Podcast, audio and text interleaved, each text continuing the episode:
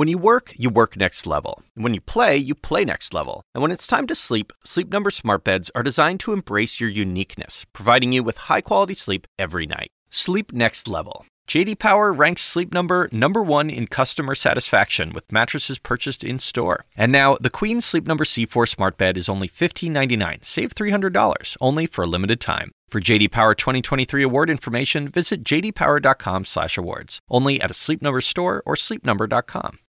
We all do things our own way, and since the way that each of us sleeps is unique, you need a bed that fits you just the right way. Sleep Number smart beds make your sleep experience as individual as you are, using cutting-edge technology to give you effortless, high-quality sleep every night. JD Power ranks Sleep Number number 1 in customer satisfaction with mattresses purchased in-store. And now during Sleep Number's President's Day sale, save 50% on the Sleep Number limited edition smart bed plus special financing for a limited time. For JD Power 2023 award information, visit jdpower.com/awards. Only at Sleep Number stores or sleepnumber.com. See store for details. Hello, welcome to First Move. Great to be with you this Thursday with a look at our top stories and guests coming up over the next hour, including Bring Russia Back to Reason. That's the message from French President to China's powerful leader. The latest on Emmanuel Macron's meeting with Xi Jinping just ahead. Plus, renewed tension over Taiwan. President Tsai meeting with the U.S. House Speaker Kevin McCarthy in California just hours before a group of U.S. lawmakers arrived for a visit in Taipei. Beijing's reaction coming up. And we continue our alternative meat journey with a mammoth moment. Yes, we'll speak to a firm producing a meatball derived from both mammoth and elephant DNA. Yum or yuck, you can decide later in the program. And ahead of our dip into the ice age, time for a tour of Wall Street. US stocks pointing to a slightly softer open after fresh labour market data. New unemployment claims coming in higher than expected last week. The response I think is cautious. Weaker data is now raising concerns of a harder landing for the US economy, offsetting earlier hopes, I think, that the Fed might then ease back on rate hikes. So it's always this balancing act.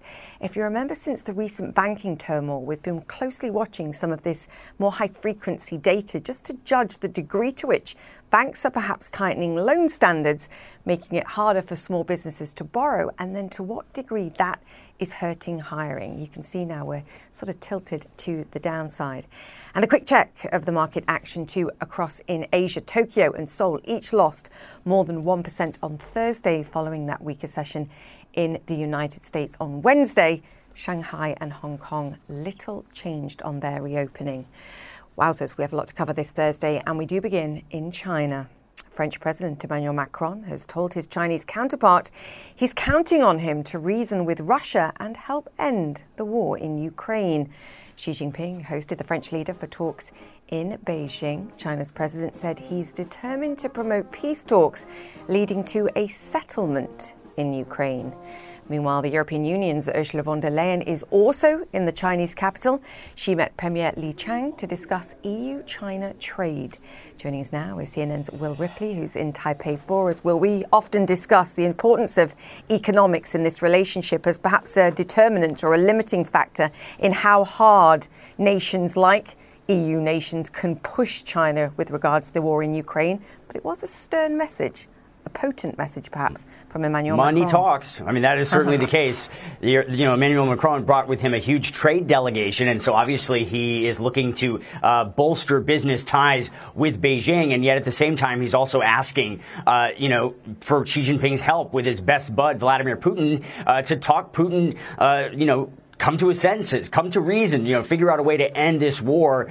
Um, at the same time, though, the United States uh, believes that China might seriously be considering or might already covertly be supplying more weapons to Russia to try to give them some sort of edge on the battlefield. Perhaps analysts say with the goal of, of giving Russia a better uh, position when they go into negotiations uh, to try to force Ukraine to let Russia essentially keep the territory that it stole. Uh, you know, remember China put out that 12 point peace plan for Ukraine and, and uh, you know, when Vladimir Zelensky, the Ukrainian president, tried to talk to Xi Jinping, he still has yet to publicly respond.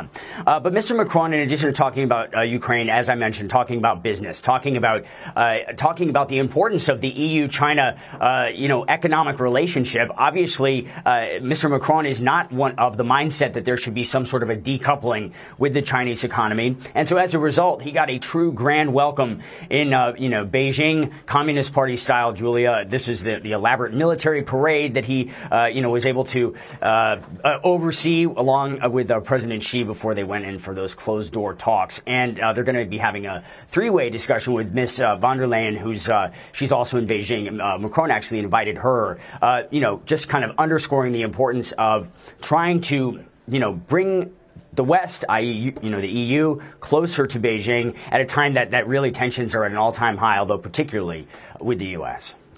Von der Leyen made some very um, potent comments in, in recent weeks that EU China relations will be determined by the war in Ukraine. So it's a sort of good cop, bad cop relationship, perhaps, uh, as part of this negotiation. Now, Beijing juggling many different things, and we did see a response to the talks that took place in Los Angeles between House Speaker Kevin McCarthy and Taiwan's president as well, Will. But when I look at the seeming response that we've had from China, at least for now, a far cry from what we saw last August after the former House Speaker, Nancy Pelosi, attended and, and headed to Taipei herself? Uh, yeah, it was within maybe an hour. I mean, it was so uh, soon after Nancy Pelosi's plane took off that the military drills encircling Taiwan were announced by the People's Liberation Army. And then, of course, they went on for a very long period of time. They fired a uh, ballistic missile over this island, along with scores of missiles kind of in this island's direction. Some of them uh, landed in Japan's exclusive economic zone. Uh, this time around, uh, you know, state media was pretty muted on this in the lead up. They weren't making a big deal out of it, partially because uh, this is an important time politically for Beijing to try to warm up a little bit with Taiwan, particularly with the opposition party to President Tsai's DPP, the, the KMT, which was the ruling party for decades here. Their, their former president uh, was actually invited uh, to, to go to the mainland for a five day tour. It's the first time since 1949 that's happened, and it happened to coincide with President Tsai's uh, you know transit in the United States. This might be the KMT signaling to Taiwanese voters that if they they were voted in as president, the next president. So if, if President Tsai's party lost the election, or her, their candidate lost the election, uh, then perhaps the KMT would allow for better business ties and better, more peaceful coexistence with China. Although, of course, uh, you know, what the DPP has always claimed is that the more you give China, the more they're going to take. The more that they're going to to push it. So that's why even though President Tsai did meet with Speaker McCarthy in California and not here in Taipei, clearly, uh, you know, Taiwan is still stinging, uh, you know, from the from the fallout, the military fallout of the, of the Pelosi visit in terms of the you know Chinese incursions and them crossing even farther uh, across the uh, median line that divides the Taiwan Strait that both sides had respected, uh, you know, until last August for you know since 1954.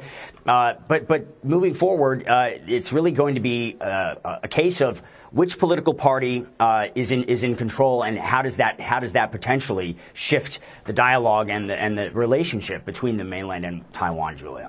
Yeah, such vital points there. I guess one could also make the uh, the suggestion that it's difficult for uh, the Chinese to respond at this moment with Emmanuel Macron and uh, Ursula von der Leyen present in um, Beijing at this they moment too. so, from it. Absolutely. Yeah, I was about to say we'll caveat that slightly. Um, Will Ripley, great to have you with us as always. Thank you.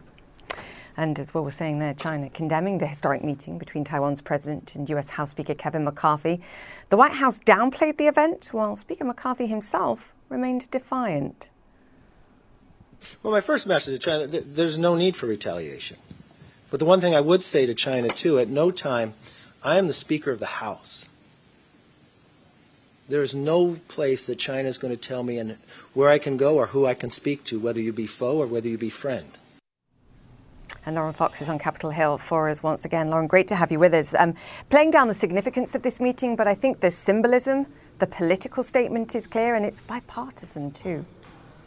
Yeah, and I think that bipartisanship is really one of the most important factors to lay out here, in part because Kevin McCarthy was not just going out on a limb and meeting with Taiwan's president as a Republican. He viewed this as an important moment for Congress as a whole and for the U.S. government as a whole. And he wanted to make that message clear that he is not going to be told by China where he can go, who he can talk to. In fact, there was a very illuminating moment in which he was asked at the press conference if he would ever go to Taiwan, like how Speaker Nancy Pelosi did last August. He said that there's no plan to go in the immediate future, but he said he would not rule it out, although he noted once again that if he went, it would be on a bipartisan basis. He would not be going alone. He would want to be flanked by Republicans and Democrats like he was yesterday. Very symbolic as he talked about the fact that he's going to continue supporting and Democrats are going to continue supporting transferring arms to Taiwan. And, you know, there was a discussion about making that process more expeditious. There was also a discussion about continuing the trade relationship with Taiwan. But obviously, the biggest thing to take away from yesterday's summit is that this was bipartisan, despite the fact that on Capitol Hill you have so many domestic issues that tear the parties apart, whether it's investigations into President Joe Biden, whether it's immigration or the debt ceiling fight. This issue Kevin McCarthy underscored was important to send a message to the world, to China, to Taiwan, that the United States is united. Yeah, the bipartisan political statement is most definitely clear. Lauren, great to have you with us. Thank you. To Israel now, closing its northern airspace to civil aviation after a barrage of rockets were fired from Lebanon into Israel. That's according to the IDF, who also say that those rockets were intercepted. This just comes hours after Israeli police stormed the Al Aqsa Mosque, one of Islam's holiest sites, for a second time late Wednesday. Video from social media showed armed Israeli forces approaching the mosque, then entering using stun grenades to force worshippers inside to leave. CNN's Hadas Gold in Jerusalem for us now. Hadas, you can talk us through the events uh, overnight once again, but just can you bring us up to speed on any further details on that rocket fire? Yeah, actually, Julia, and we don't know that all of those rockets were intercepted because we are mm. seeing some images on social media of damage to areas of northern Israel, including things like rockets in the street and some buildings that have damage. Not clear yet whether these were shrapnel from rockets being intercepted or rockets managing to actually land. And we do know of at least emergency services saying one person being injured, at least from shrapnel, and at least one other person being injured while running to a shelter. This all started happening in the last hour, hour and a half or so when we started hearing the sirens that were going off in northern Israel. We get alerts on this app that we have that tells us when sirens are going off in northern Israel. And it was just for at least 10 minutes, it felt like there was just a constant stream of these alerts going off, indicating that rockets were coming from Lebanon into northern Israel. And this is happening on the western side. So, of course, a lot of these questions are who is firing these rockets? Because while Hezbollah is largely in control of southern Lebanon, there are elements of Palestinian refugee camps and Palestinian militant groups that are located out there. But in the eyes of the Israeli military, everything happens there with at least the tacit approval or full approval of Hezbollah. Now, we have to assume this is in reaction, in response to what we saw happening at the Al Aqsa Mosque over the last couple days or so when the Israeli police raided the mosque twice in 24 hours. They say to remove uh, people who had barricaded themselves inside with fireworks and stones and were engaging violently. But even just the act of the Israeli police entering the mosque, let alone in using stun grenades and rubber bullets and, you know, forcefully arresting people, that is seen as incredibly provocative and offensive and is a red line for not only much of the Arab and Muslim world, but especially for these militant groups. And remember, this is what helped spark that 11 day war in 2021 with Hamas led militants in Gaza and Israel. Was these types of clashes at Al Aqsa. But the major concern here is that every Israeli security official I've ever spoken to, whenever you talk about what worries them most. It's not Gaza, it's Hezbollah in Lebanon in the north because Hezbollah's arsenal is so much more powerful and bigger than what Hamas can ever potentially even dream to have. And so there's a major concern that if Hezbollah was involved in any way, how will the Israeli military respond? And then will this somehow escalate into a full blown war? Julia. Mm. Hadas Gold in Jerusalem for us there. Thank you for that report. In San Francisco, a search is underway for the killer of Bob Lee, the man who founded Cash App. Lee was fatally stabbed early on Tuesday morning. CNN's Veronica Miracle has the latest. A crime scene blocks from Google's San Francisco office. The victim, 43 year old Bob Lee, a tech executive himself, the founder of Cash App, and the first chief technology officer of Square. Lee was stabbed Tuesday, friends and police say, while walking in a downtown neighborhood around 2 a.m. You know, we were supposed to hang out tomorrow night, so that's a little strange. Um, it like just happens. my mind's still processing it. You know, when you lose someone, you're just like, damn, this is uh, not expected. I know he had two uh, two daughters as well that he loved Lee's father honored his son on Facebook, writing, Bob would give you the shirt off of his back. Bob Lee had recently moved to Miami with his father, who wrote, I'm so happy that we were able to become so close these last years.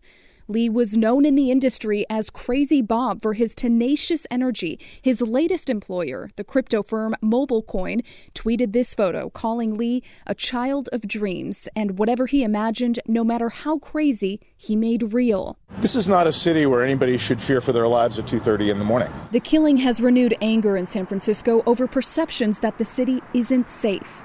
On Twitter, Elon Musk claimed many people I know have been severely assaulted, then pushed the district attorney to do more to incarcerate repeat violent offenders. And for too long, the leaders of San Francisco have ignored the basics. Joel Engardio worked on the successful recall campaign of the previous progressive DA last year, then won a city supervisor seat, defeating the incumbent by running on a public safety agenda. Residents are feeling like the city is not working for them and they just want clean streets, safe streets, and good schools. And they don't understand why the city hasn't been able to deliver. Still, violent crime overall is falling in San Francisco compared to previous decades. This is the 12th homicide this year, according to police data. Baltimore, with fewer people, reports nearly 70. But property crime is high in San Francisco. In 2020, there were more than 4,000 incidents per 100,000 people. That's nearly three times the rate of New York City. Friends of Bob Lee say all that matters now is the one crime that has them in mourning. He's a humble, nice guy. You know, talks about his kids a lot, family. Just a generally good guy. Okay, coming up here on First Move, high stake talks in Beijing over the war in Ukraine. We'll discuss how much leverage Europe truly has. And later, is this the most rarefied meat on the planet? Mammoth. No, this is not a late April Fool's joke. We'll discuss with the company behind that wild woolly bite next.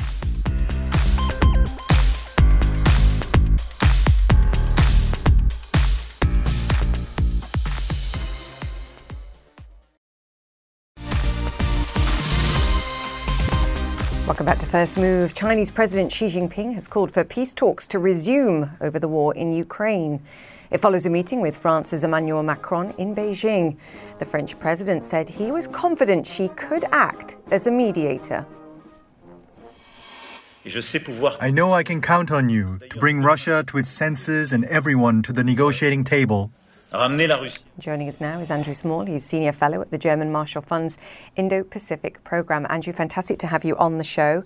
Do you think Emmanuel Macron truly believes that Xi Jinping has any intention of helping bring about peace? And in a manner that's acceptable to the West, I suppose we should be clear. Xi Jinping's smiling face in Moscow two weeks ago perhaps suggests differently.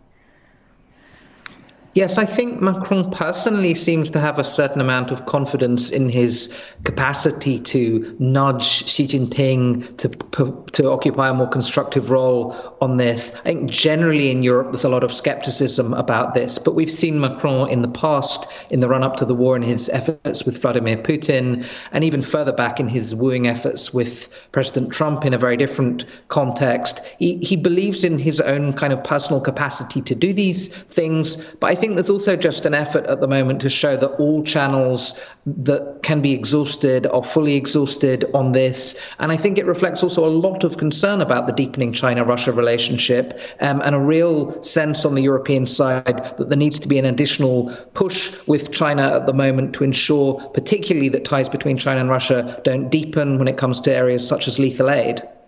Yeah, I mean, there's so many points to that we can pick up on in there. If it is about tough talk, why take the enormous business contingent? It was almost essential then to take Ursula von der Leyen as the EU representative just to ensure that this wasn't um, a, sort of a meeting between Emmanuel Macron and, and Xi Jinping that is about France also leveraging the business opportunities here because it kind of weakens the argument and the push towards uh, efforts to promote peace in Ukraine when you're you're there for business purposes too. It does. And I think even with the Commission president there, of course, it muddied the message because that's what China will see that despite Xi Jinping's highly contentious trip to Moscow and reaffirmation of support to Putin in the middle of this war, that barely a couple of weeks afterwards, France arrives with a substantial business delegation um, and the long list of contracts that was um, just announced today as a result of this visit, which even the German Chancellor on his trip. Um, uh, uh, didn't announce. Um, but nonetheless, I think um, it has at times been compared to a good cop, bad cop routine between the two of them on this trip. Um, Ursula von der Leyen, the Commission President, uh, gave a very forceful speech, probably the most forceful by any European leader on China that we've seen in recent years. Um, talking about how China's becoming more assertive internationally, more repressive at home, and that it means a significant recasting of Europe's relationship with China and a de risking, which she talked about today, a rebalancing of the economic relationship to reduce certain dependencies on China and reduce the risks of transfers of sensitive technologies. But that still leaves the door open for a very large commercial relationship between the two sides. Um, but all of that, nonetheless, in terms of being able to send a singular message that says, that um, China's relationship with Russia and the security risks to Europe from the war in Ukraine are of paramount importance, of course, it still has the effect of undercutting that. Yeah, I was about to say, for, for some of these nations, it's not de risking at all. In fact, the, the reliance and the relationships going in, in the other direction. Do you think, um, as you point out, we have a whole list of contracts signed on this visit between France and China that in some way it's uh, prevented Europe expressing an appropriate level of concern over the provision of potential weaponry from China to Russia. I mean, what are I Europe's think, red lines? I think on that front, the messaging has been clearer. I think the harder thing has been to navigate what else is going on in the China Russia relationship. Because from Russia's perspective, a lot of what China is doing already, the economic backstop that it provides, the financial support, the dual use transfers that being taking place on such a large scale, the political support, the diplomatic support. In some ways, these are even more important than the question of whether China transfers artillery ammunition. Important though I think that question is right now. Um, but I think the one message that has been delivered consistently on the European side has been that um, lethal aid to Russia would cross a red line and that it would have, de- have detrimental impact across the entire Sino-European relationship. It would basically turn China into the enabler in a much more direct way of security threats to Europe. And this wouldn't just translate into sanctions on specific entities that were making these transfers, it would have implications across uh, the entire economic relationship. Because I think it's very different if you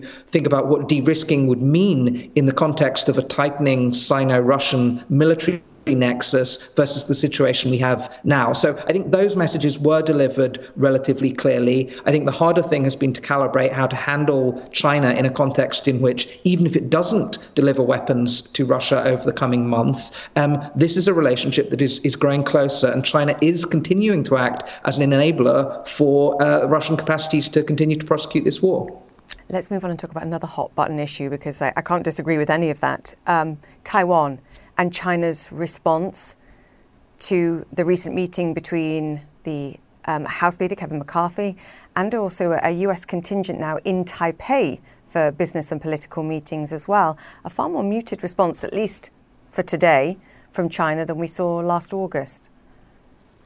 Yes, well, we're still waiting um, on on this because, of course, with the the various guests in town at the moment, um, I think it would have been rather difficult to go ahead with the sort of um, performance that we saw um, around um, Speaker Pelosi's visit. There's actually a fair cluster of diplomatic um, engagements taking place in, in the coming stretch. I, I, think we may even have Lula coming through town. We've got other Europeans coming through. Um, so the timing of being able to respond, I think, has been made more complicated by the fact that Xi Jinping and the Chinese government generally have, have been going through this process of kind of diplomatic re engagement with the world after zero COVID. But I think the concern on the Chinese side is still um, they want to be able to show some sort of forceful response. They've still made these kinds of threats about not standing idly by. I think they were waiting to watch the press conference and, and the meeting with um, uh, Speaker McCarthy and, and, and Tsai Ing-wen to see whether there was any pretext that might be given um, that would give them the opportunity to or justification for, for moving ahead with more than we've seen, which is just, you know, some there's live fire drills going on, there's some evidence of naval activity and, and, and things, but nothing comparable to what we saw uh, before. But I don't think they've been given that excuse. So I think it's going to be harder for them in a period in which they are trying to go through this economic and diplomatic re engagement uh, effort right now to be able to replicate what they did, let alone do anything worse. Yeah, the revolving door of diplomacy um, also includes members of, um, of the Middle East as well. I mean, one area where the West has not been successful was bringing the, the Saudis and the Iranians to the table for what the first time in, in seven years. And there's representatives from those nations in Beijing at this moment as well. What do you make of that? Well, I mean, I think it's been very helpful for China to be able to position itself um, as publicly as it's been able to on this um, Saudi Iranian deal. Um, I think in practice, they, they did help to close the agreement between the two sides. It's not that China didn't play a role on this, um, but a lot of the legwork had been done before uh, the Chinese engaged with, with, with this. Um, and I think a lot of the momentum in that instance um, had really come from the two parties themselves and some of the Iraqi mediation that had taken place in advance of uh, the, the direct Chinese role. So um, it was a modest but consequential role that, that China p- played in, in closing this out. I think its wider significance in terms of China as a peace broker or any hopes that this could translate into some of the other contexts that people have been talking about it, particularly when it comes to Russia and Ukraine, I think are rather overblown. But it does indicate a willingness to step up, particularly in the Middle East, um, but also to start to try and put some meat behind the global global security initiative that is really turning into the new signature set of projects for Xi Jinping uh, in the way that the Belt and Road Initiative was uh, years before. Um, and, and I think they've been able to use this um, Saudi Iranian deal to, to really trumpet that and portray this as an alternative model to the Western hegemonic approach to these matters. Um, and the Saudis and the Iranians have been happy to hand it to them. Yeah, it certainly signifies uh, warmer relations with these nations than uh, perhaps the United States currently enjoys at this moment. Um, Andrew, fantastic to get your insights. Thank you. Andrew Small, Senior Fellow at the German Marshall Fund there. We'll speak soon. Welcome back to First Move with US stocks now open for business and investors digesting the latest US jobs data. There's the picture as we can see, uh, tilted to the downside. Let me just give you the headlines on what we saw. New claims for unemployment benefits totaled 228,000 for the week ended April 1st. That number is higher than was expected. This as credit conditions have tightened following the recent turmoil in the US banking sector. Rahel Solomon joins me now. Rahel, and this is exactly what we were looking for signs that perhaps tightened mm-hmm. borrowing conditions for some of these small businesses mean that they're less willing to hire or even let people go. A warning sign, perhaps. Perhaps, right, Julie, because this is the first place where we would see layoffs in government data, right? This is the first, uh, most real time look at what's happening in the labor market. And what we saw in this report that was released this morning, as you said, was that first time claims were above economists' expectations, but were actually a decline from the week prior. But take a listen to this. The week prior, Julie was actually revised up by about 48,000, uh, that level coming in at 246,000. So what does this mean? Well, Goldman Sachs believes, according to a research note yesterday that this is actually more of a reflection of seasonal factors, of a technical distortion, as the report p- points out, rather than a sharp jump in the true pace of claims. And to put this in context, before the pandemic, Julia, the average, the four week average was actually closer to about 218,000 per week. So we are higher, but not significantly so. Perhaps uh, one reason we're not seeing a really drastic reaction in the markets. But what does this really mean beyond what it means, of course, to ordinary Americans? Well, critically, it's what it means to the Fed, because the Fed, of course, has talked, and Jay Powell, of course, has talked so much over this last year about the imbalance in the labor market, that there were simply too many jobs and not enough workers to fill those jobs. And that type of imbalance creates a real upward wage pressure and the concern that that could continue continue to fuel inflation. So uh, that's why all eyes are on this. Uh, was it a sign that we're seeing significant weakening? Perhaps not, but tomorrow is a new day. And tomorrow, by the way, brings with it a new job report, a major job report. It is the job report for March, and I can tell you that the expectation is that we will add, the U.S. economy will add 240,000 jobs, that the unemployment rate will remain steady at 3.6%. Julia, critically important here. If in fact we do see jobs added at about that 240,000 level, that would be the lowest we have seen in years. Maybe the Fed would like to see that. Maybe investors would like to see that because this is the last jobs report before we hear from the Fed in early May. Yeah, it's just an incredibly strong and resilient labor market. Right now, that's what well the data said. says. Yeah. yeah. Rahel, great to have you with us. Thank you. Rahel Solomon there. Now, we're also monitoring chaotic scenes in France as pension reform protests continue for an 11th day.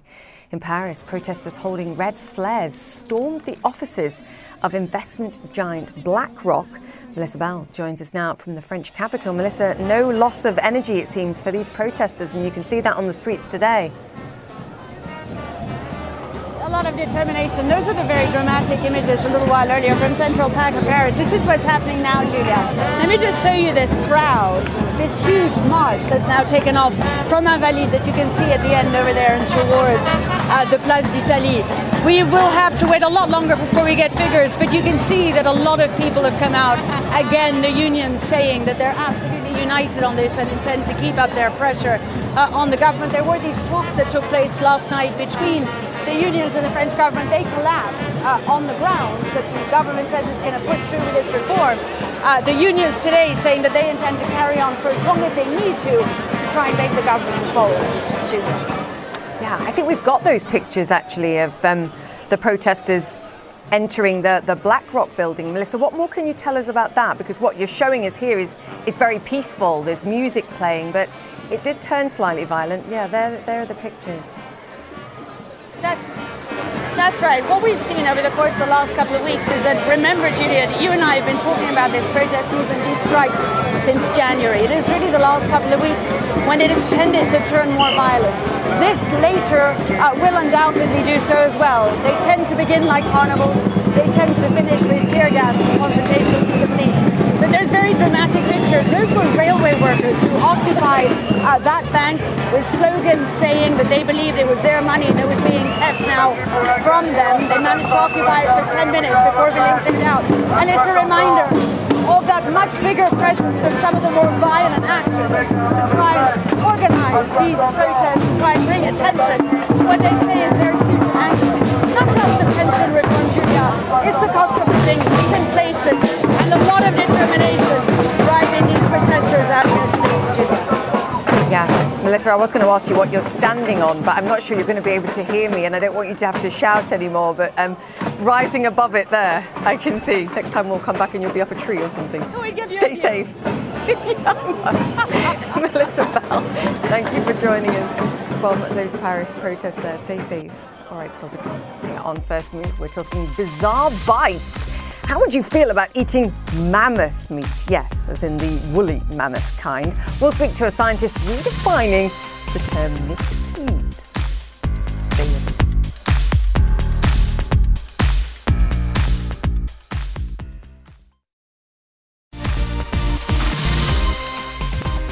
Welcome back to First Move. We've discussed lots of food on this show, from plant based burgers to lab grown shrimp.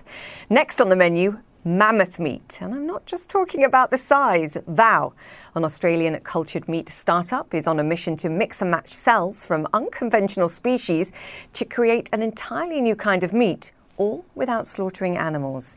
The team made the mammoth meatball by injecting mammoth DNA into the muscle cells of a sheep. Stay with me. Filling in a few gaps with African elephant DNA, the mammoth's closest non extinct relative. It's not the only animal that the firm is experimenting with, but they say the hope is to draw attention to more planet friendly eating options. And joining us now is James Ryall, Chief Scientist Officer at Vow, the startup behind the Mammoth Meatball. James, fantastic to have you on the show. Um, I think there will be some viewers that are completely stunned at this moment. We've all heard of cultivates for chicken, pork, beef, um, but mammoth? That's a statement. Yeah, it is, and and it's kind of the point of it. Really, is mm. to do something so outrageous that um, it'll get people talking about cultured meat in general. I mean, you you also looked at the dodo, I believe. Yeah, we did. We did. So the the reason why we settled on the the um, the mammoth in the end was that there's there's simply not enough dodo genetic material out there to be confident that if we made a, a dodo chicken nugget, for example, um, that, that what we were actually presenting had any resemblance to the initial dodo protein. Um, so we were much more confident in the mammoth, and ultimately we decided to go with the um, the mammoth myoglobin protein um, purely because of the the amount of publicly available data. I mean, there's not many people around the world that that um, would consider eating an elephant. Um, so, as confident as you are of the genetic sequencing of this, can we actually eat that? Can, can, I mean, we've never eaten mammoth before. Can our stomachs even cope with this, or is that a stupid question? So, no, it's it's a fantastic question. It's it's and it's a critically important one as well. I've I've actually seen a lot of um, coverage around the the mammoth meatball and the the scientists who created it being too scared to eat it. Um, and look, it's it's not that we're too scared. It's just that with any kind of novel food product, um, we have a number of really, really rigorous safety testing processes that we go through to ensure that anything that we're going to eat or taste or, or serve up to consumers is incredibly safe. So the the mantra that we sort of live and die by is if it's not safe, it's not food. Um, and at the moment, we just we don't know the safety behind the, the mammoth myoglobin protein because it's a it's an extinct protein. It's not been around for five thousand years, so we just don't know what will happen if humans start eating this extinct protein. Yeah, I mean, there is some irony here. I mean, regulators are going to be saying we're perfectly happy for you to eat our man-made toxins for profit, quite frankly, but this we're um, we're a bit concerned about. How do you even and are you engaging regulators on this? How, how do you even prove it or have that conversation? Yeah, and so look, it's it's much easier when you're not working with um, with extinct animals and extinct proteins because you can you can point to the safety information that exists within that meat itself. So what cultured meat actually does is you isolate a, a tiny little biopsy about the size of the top of your little finger, and then you isolate cells from that biopsy and you grow those cells in essentially what's what looks like a giant beer vat um, so if you've ever, ever, been to a brewery and seen where they um, where they grow the beer, um, that's where we grow cells in these large manufacturing facilities. Um, and the cells are simply grown in in a fancy version of, of Gatorade um, more than anything else. Um, and it turns out, interesting side note: cells grow better in red Gatorade than blue Gatorade. Oh my gosh clean food enthusiasts are literally having a shocker at this, at this moment. Um, speaking of gators, um, you also tried crocodile and, and quail, and I believe quail is going to be available in Singapore, if not already. Yeah, actually, so we've yeah.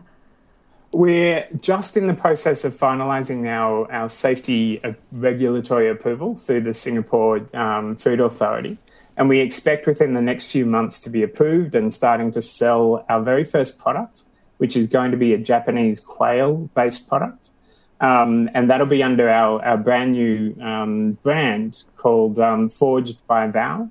Um, and if you want to be one of the first to to experience that um, that particular um, Japanese quail, then please jump on our website and sign up because the supply is going to, so demand will outstrip supply for at least the, the first several months or longer as we bring these products to market. And I think the, the really exciting thing for the US market is that we're beginning to see companies get appro- approval from the FDA to start selling in the US as well. Um, I know of two companies that have received a no questions asked from the FDA and are simply now waiting on approval from the USDA. So Americans can expect to see this on their market, um, I would say, within the next three to six months. Wow. I mean, as you said in the beginning, this is about changing the nature of the conversation, I think, and, and our, our mindset and the behavioral change that's required for us to understand that we can't continue to eat over the next and the coming decades, we can't continue to eat the, the way that we have, and we have to find um, alternatives. Um, yeah, and it's such a great point because even though we, um, our um, our farmers are doing an incredible job of shifting their farming to sustainable manners and making incredible improvements in terms of greenhouse gas emissions and what they're doing for the environment. But you can't do that and also massively scale up um, the, the amount of livestock you're producing um, to feed what is going to be a population of 10 billion people by the mm. year 2050. So there needs to be additional sources of high quality animal protein um, because we know that simply telling people you should switch to a plant based diet is not it's not a solution, um, or not, at least not a solution most people are interested in hearing about. It's that's so, so interesting. We need that's to exactly, make meat. I was going to ask you that. Do you think this is going to be more successful than plant based alternatives? Because we saw all the enthusiasm and then some sort of caution and um, some of the excitement fade. You think this is the answer to that? Absolutely. I mean, as, as someone who absolutely loves red meat, um, I give me a steak any day. Absolutely.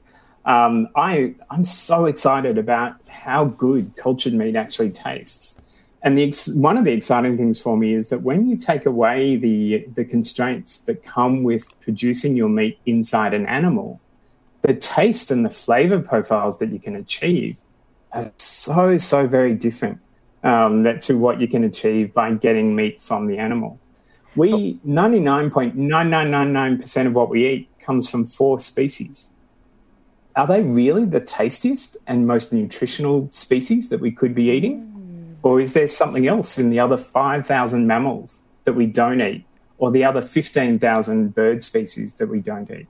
There's so much opportunity here for innovation um, and creating something that not only is as good as what's on market, but creating something that is actually better, better for us and better tasting as well.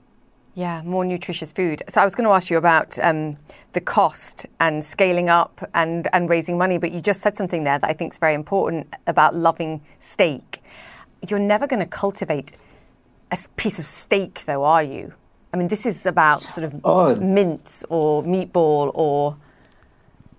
No, no, not at all. There's there's several companies working on beautiful mm-hmm. um, steaks um, that, and something that looks just as complex and fibrous and um, impressive as a really, really thick steak.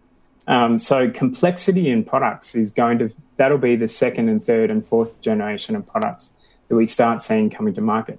Absolutely, the first couple will be mince based, but the next couple are going to be um, all sorts of different um, uh, products that we're going to see. And I I would very strongly imagine, um, if that's even a word, um, that we're going to see some things that turn up and look like ribeye and um, T-bone steaks.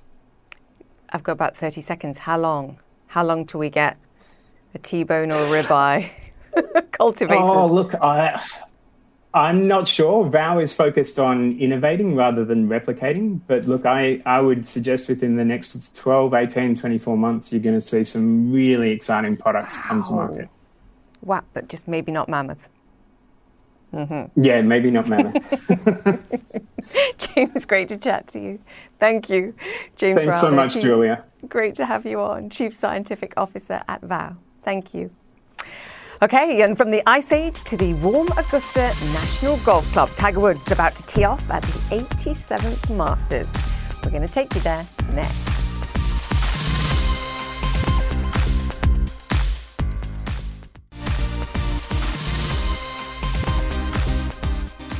Welcome back. I'm showing you live pictures of Paris where it's around 4 p.m. in the afternoon. You remember we were just speaking to Melissa. It's the 11th day of protests against those pension reform changes. And um, as we were discussing, some of the protesters angrier than, uh, than perhaps we've seen before, particularly in daylight hours. And you can see a number of protesters now clashing with police. Over on the left of the screen, you can see there now some members of the police with and creating a, an effective shield wall, rocks seemingly being thrown at them. You can see that um, at their feet and surrounding them as well, and they seem to have sort of barricaded themselves at the opening of what appears to be a restaurant there on the, the left of the screen. And those sort of missiles, rocks, articles are continuing to fly across the screen there and at them. As you can see there, they're raising their shields against them. For now, it's the protesters that seemingly are, are surrounding those officers. Um, we will bring you any further updates on that, but as you can see, it appears those protests, at least in part, pockets of violence that we're seeing now in Paris on those 11th day of protests. Okay, let's move on. And the battle for the iconic green jackets, the Masters, the first major of the year, now underway in Augusta, Georgia. This is Tiger Woods' 25th appearance in the tournament. Don Riddell joins us from the world famous Augusta Golf Club. Now, Don, you and I were talking about that conversation, or at least the question and answer session that you had with Tiger Woods, a more modest yeah. version. But today, a lot of people saying he seems to be in good shape. Yeah, absolutely. I mean, uh, the guys that have played with him in the practice rounds say he's in great shape. Tiger himself says he's better than he was this time last year when he was just over a year uh, out from that dreadful car accident, which could have claimed his leg. Um, he uh, was on the range a short time ago. Uh, we were out filming him. He looked good. And, you know, what was really interesting, and we've come to expect this, of course, but it never ceases to amaze us. He came out and got cheers from the gallery of patrons just as he arrived on the driving range. Nobody else gets that kind of reception. He really is such a big deal here, playing in his 25th Masters tournament. He'll be teeing off in, uh, well, just uh, 25 minutes or so. And um, what are we going to expect from him? Well, he's going to keep us guessing. I can hit a lot of shots, uh, but the, the difficulty for me is going to be the walking going forward you know, it, it, it is what it is. Whether I'm a threat to them or not, who knows? You know, I, people probably didn't think I was a, a threat in 19 either, uh, but it kind of turned out okay. That certainly did turn out okay. 2019 was arguably his greatest uh, Masters victory. It was absolutely sensational. And just a reminder of what he's achieved here five green jackets, second only to the great Jack Nicklaus. He was the last player to win back to back green jackets. 25th Masters. He hasn't missed the cut here since the mid 90s. So I think at the very least, we're expecting, certainly hoping, that he'll stick around for the weekend and play four rounds of golf. But there is no doubt that he is the biggest draw here, even though he's nowhere near the top of the world rankings these days. Yeah, cheering crowds going to help carry him. Don Riddell, great to have you with us. Thank you. And that's it for the show. If you've missed any of our interviews today, they'll be on my Twitter and Instagram pages. As always, search for at jchatterleycnn. And that's it from us. Connect the World with Becky Anderson is up next.